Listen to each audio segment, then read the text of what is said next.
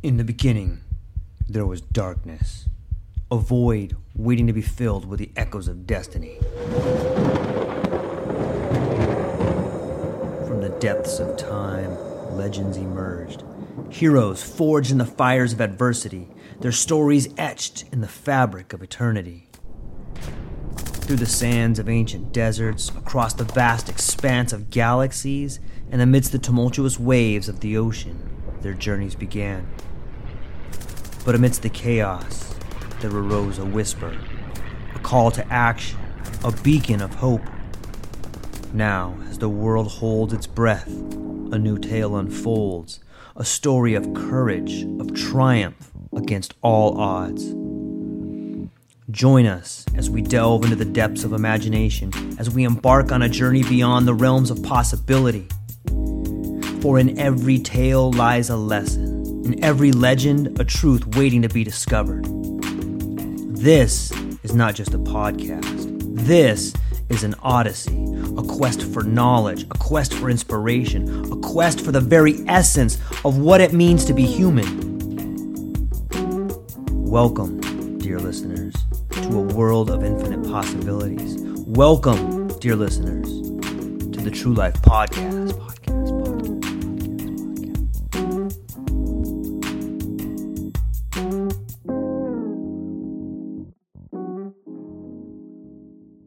Ladies and gentlemen, welcome to the True Life Podcast. I hope you have a fantastic day. I hope the sun is shining and the birds are singing. I hope that you get all that it is you're working towards. I want to talk to you today about an idea, an idea about education, an idea that has come out of the COVID pandemic that I think will help shape the future of our children's education. If you have young kids, found yourself in an interesting position with this COVID situation, like I did, you began thinking of different solutions. You began thinking of what the future of education may look like. And here's some of the things that I had thought about. Some of them good, some of them bad. It was fascinating to see children learning from a distance.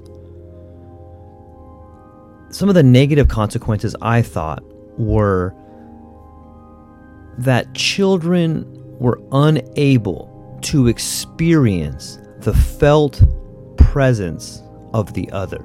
Do you know what I mean by that? When you and I sit down, when you sit down with someone you love, or when you sit down to have a conversation with another person, and you're close to them, the communication that happens between you is much different than the communication that happens between a video screen.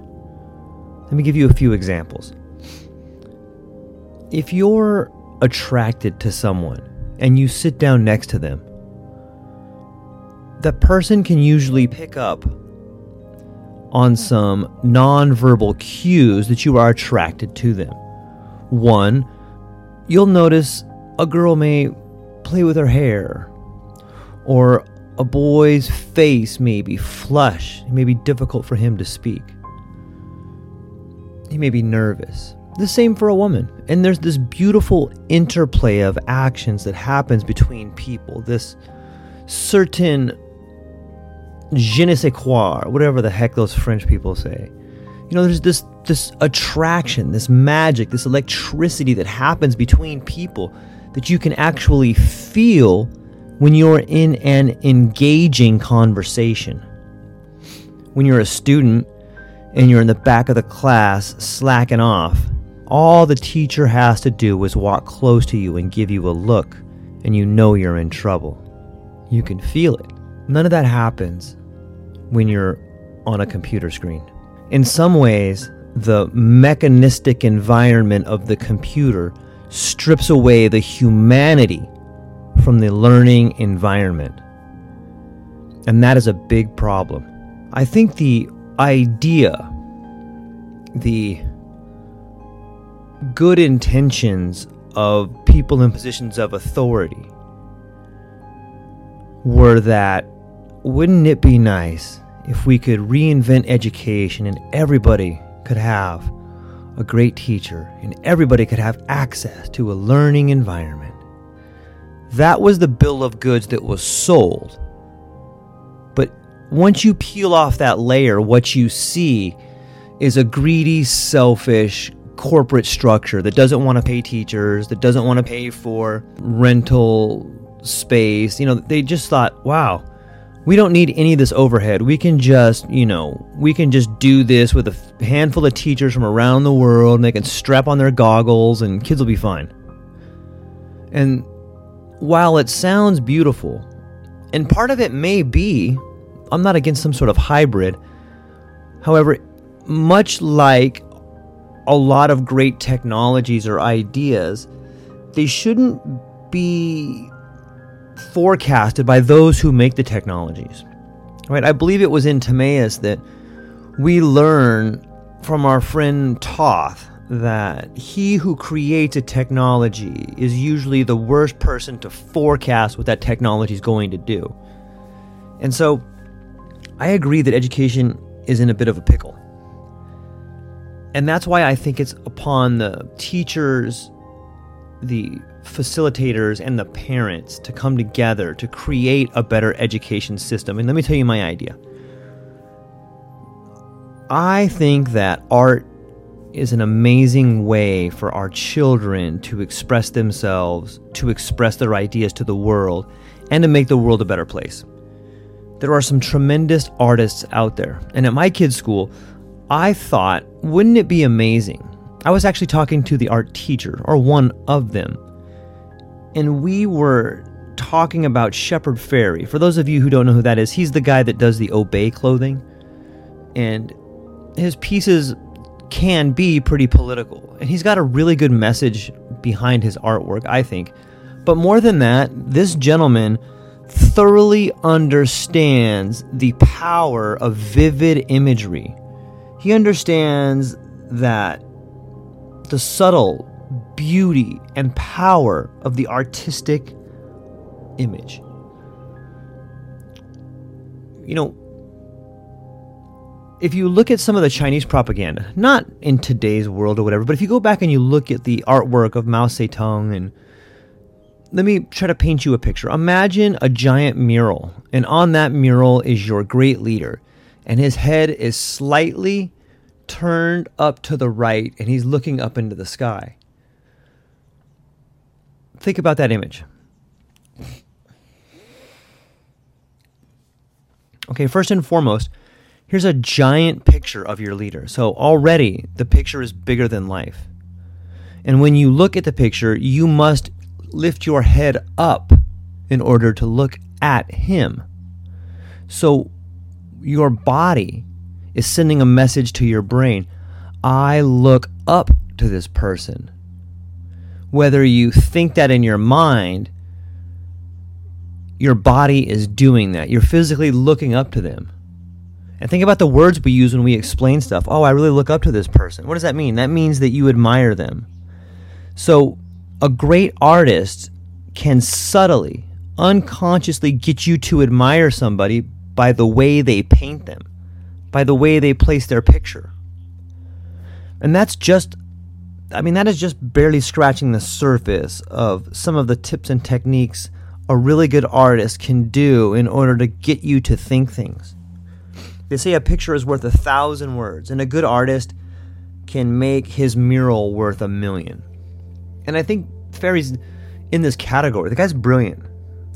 Long story longer, he ran into some trouble a few years ago when he went to a foreign country and painted a piece that he thought was one thing but turned out to be something different. I'll link the article below so that you guys can check it out and read it. It's fascinating.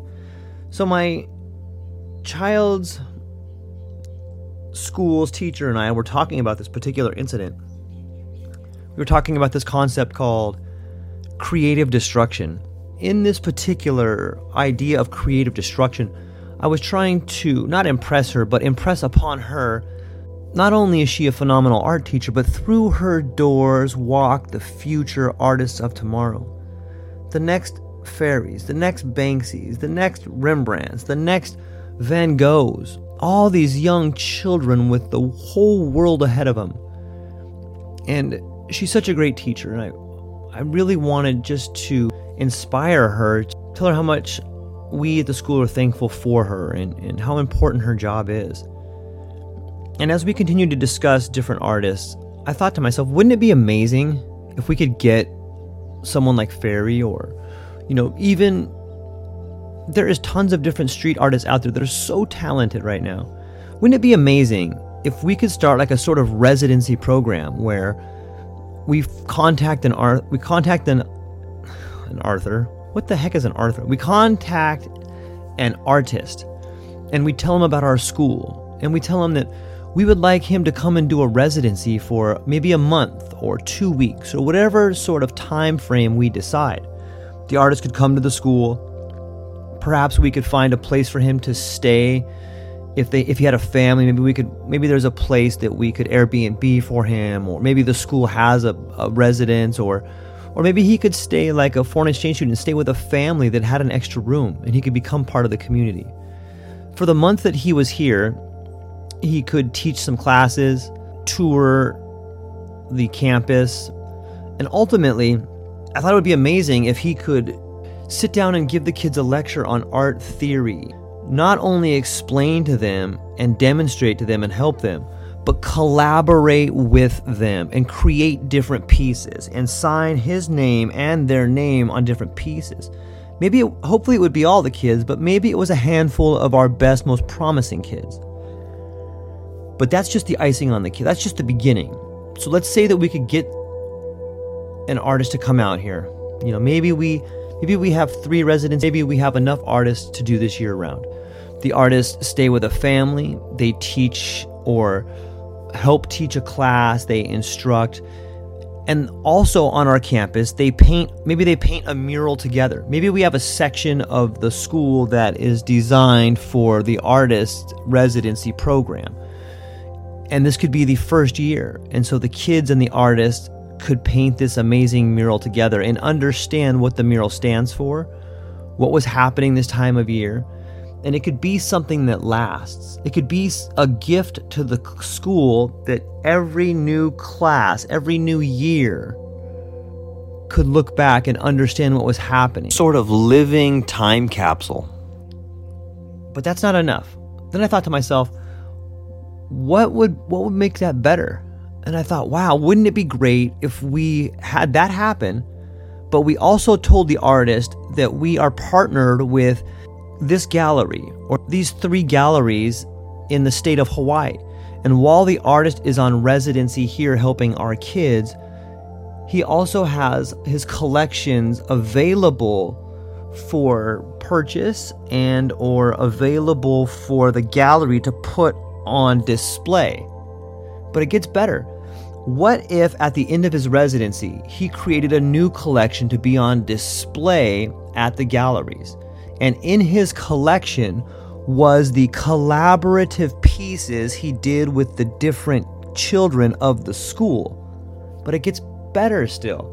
Now the parents can come in, there could be an auction, because obviously the artists that we have are going to be people that are worthy, are good, and people will want to buy their stuff, especially if there's some sort of collaboration pieces with the young kids, can you imagine what that would do for the world of art for the future? Can you imagine what that would do to the well being of a child to see his creation, his hard work, and his collaboration with a world renowned artist or one that will soon be thereof? Can you imagine if we could take some pieces and digitize them and make them NFTs? non fungible tokens. And now this kid, or these several kids, have been taught by a premier artist who loves the world and loves the planet and loves art. And because they collaborated together, and because it may have been in the form of an NFT, these children could potentially graduate with a residual income for life. Can you imagine how amazing our world would be, how fantastic and how many problems it would solve if we if every kid's education part of it was when you graduate in today's world when you graduate you get a diploma But what if you were taught the skills necessary? What if you were taught how to change the world? What if the school that you went to guaranteed your child a residual income for life? I think that this is plausible. I've been trying to put this plan in motion, and I think the whole world is trying to put this plan in motion. It's a beautiful idea, and the world needs us more than ever. I think it can work. Another side road that I have been going down too is while I have talked to some people about it, some of the feedback I got was to talk to the higher ups at the school and see if there's a potential budget for it. And I can understand why that would be. In fact, that was my first idea too. Like, I should take this to the people at the top and, and, and see if they want to help me implement it. However, what I have found is that the people at the top usually are pretty busy with their own projects, and it's difficult for them to not only acknowledge that your project is good, but to stop what they're doing and expect them to help this other project that they don't really know a whole lot about. And even if they do help, even if they do have a budget for it, here's the thing about asking for a budget, or here's the thing about asking for money. When you go about asking people for money, two things happen. The first thing is nobody wants to talk to you. No one wants to talk to somebody with their hand out. Number two, when you do find somebody that wants to give you money for your project, as soon as they give you money, you seem obligated to them. And usually, not always, but usually, the people that give you money, as soon as they give you money, then they want to also give you their less than creative ideas and they want to invite their less than creative friends. And that is the beginning of the end because that's when the project starts to be get less interesting. So rather than fund it through donors that you have to beg for, I think it's something that could be a community building, family participating new idea there's a lot of people that feel alienated through this whole COVID situation. And what better way to to rebuild, reimagine, and reestablish education in our world than to recreate it? And this is a way for the parents, for like minded parents, like minded teachers, like minded faculty members to come together and create something that's never been done. This is a way for us to fundamentally change education. Like, why are parents not the main contributors to the curriculum? Why is it that the most parents don't understand what's in the curriculum? And why does it seem like a large number of educators don't want the parents to know what's in the curriculum? I don't know if that's true 100%, However, I do know that I don't thoroughly know everything in my kids' curriculum. And I should. I should be better at that. And this is a way for us as parents, as involved individuals in our community, to create the curriculum. And the way my hallucination is, is that what if a group of like minded people, we could go to the park and share our ideas about this? And once you begin sharing your ideas with people, you begin building the foundation to build the idea on. And the kids get to see it, they get to participate in it, they get to see the entire transition from vision into reality. They get to hear people say things like, oh, it'll never work. We don't have enough time. It's too expensive. And then in the end result, they get to see us overcome all the naysayers. And I think that that is a a level of education that most kids don't get to see. It happens in the background quite a bit. However, I think that it's something they would truly benefit from.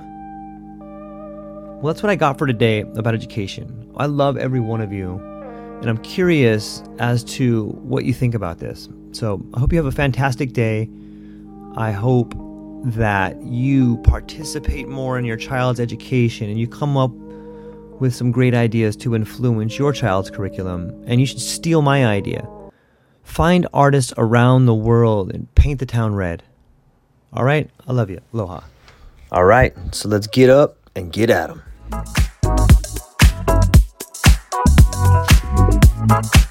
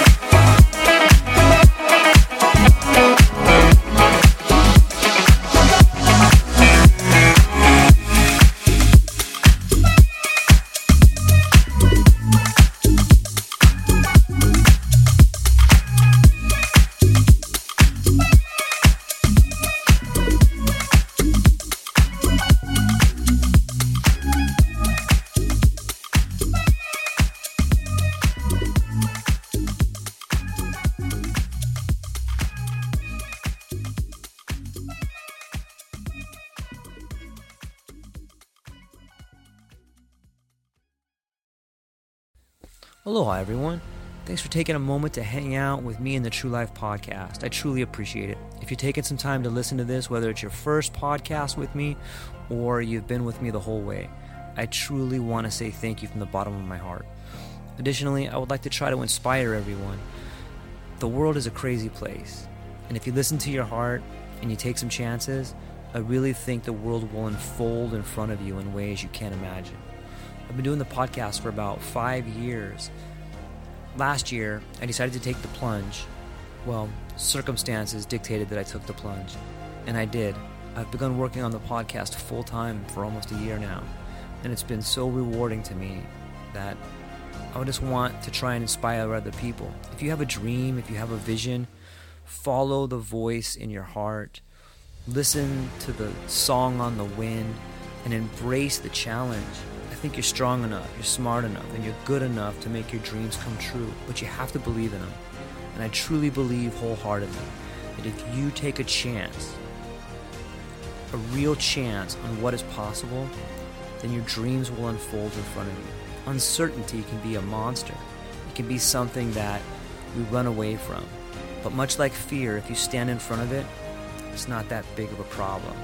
I know everyone listening to this has a dream and a vision, and I hope you all conquer it. And I want you to know it's possible.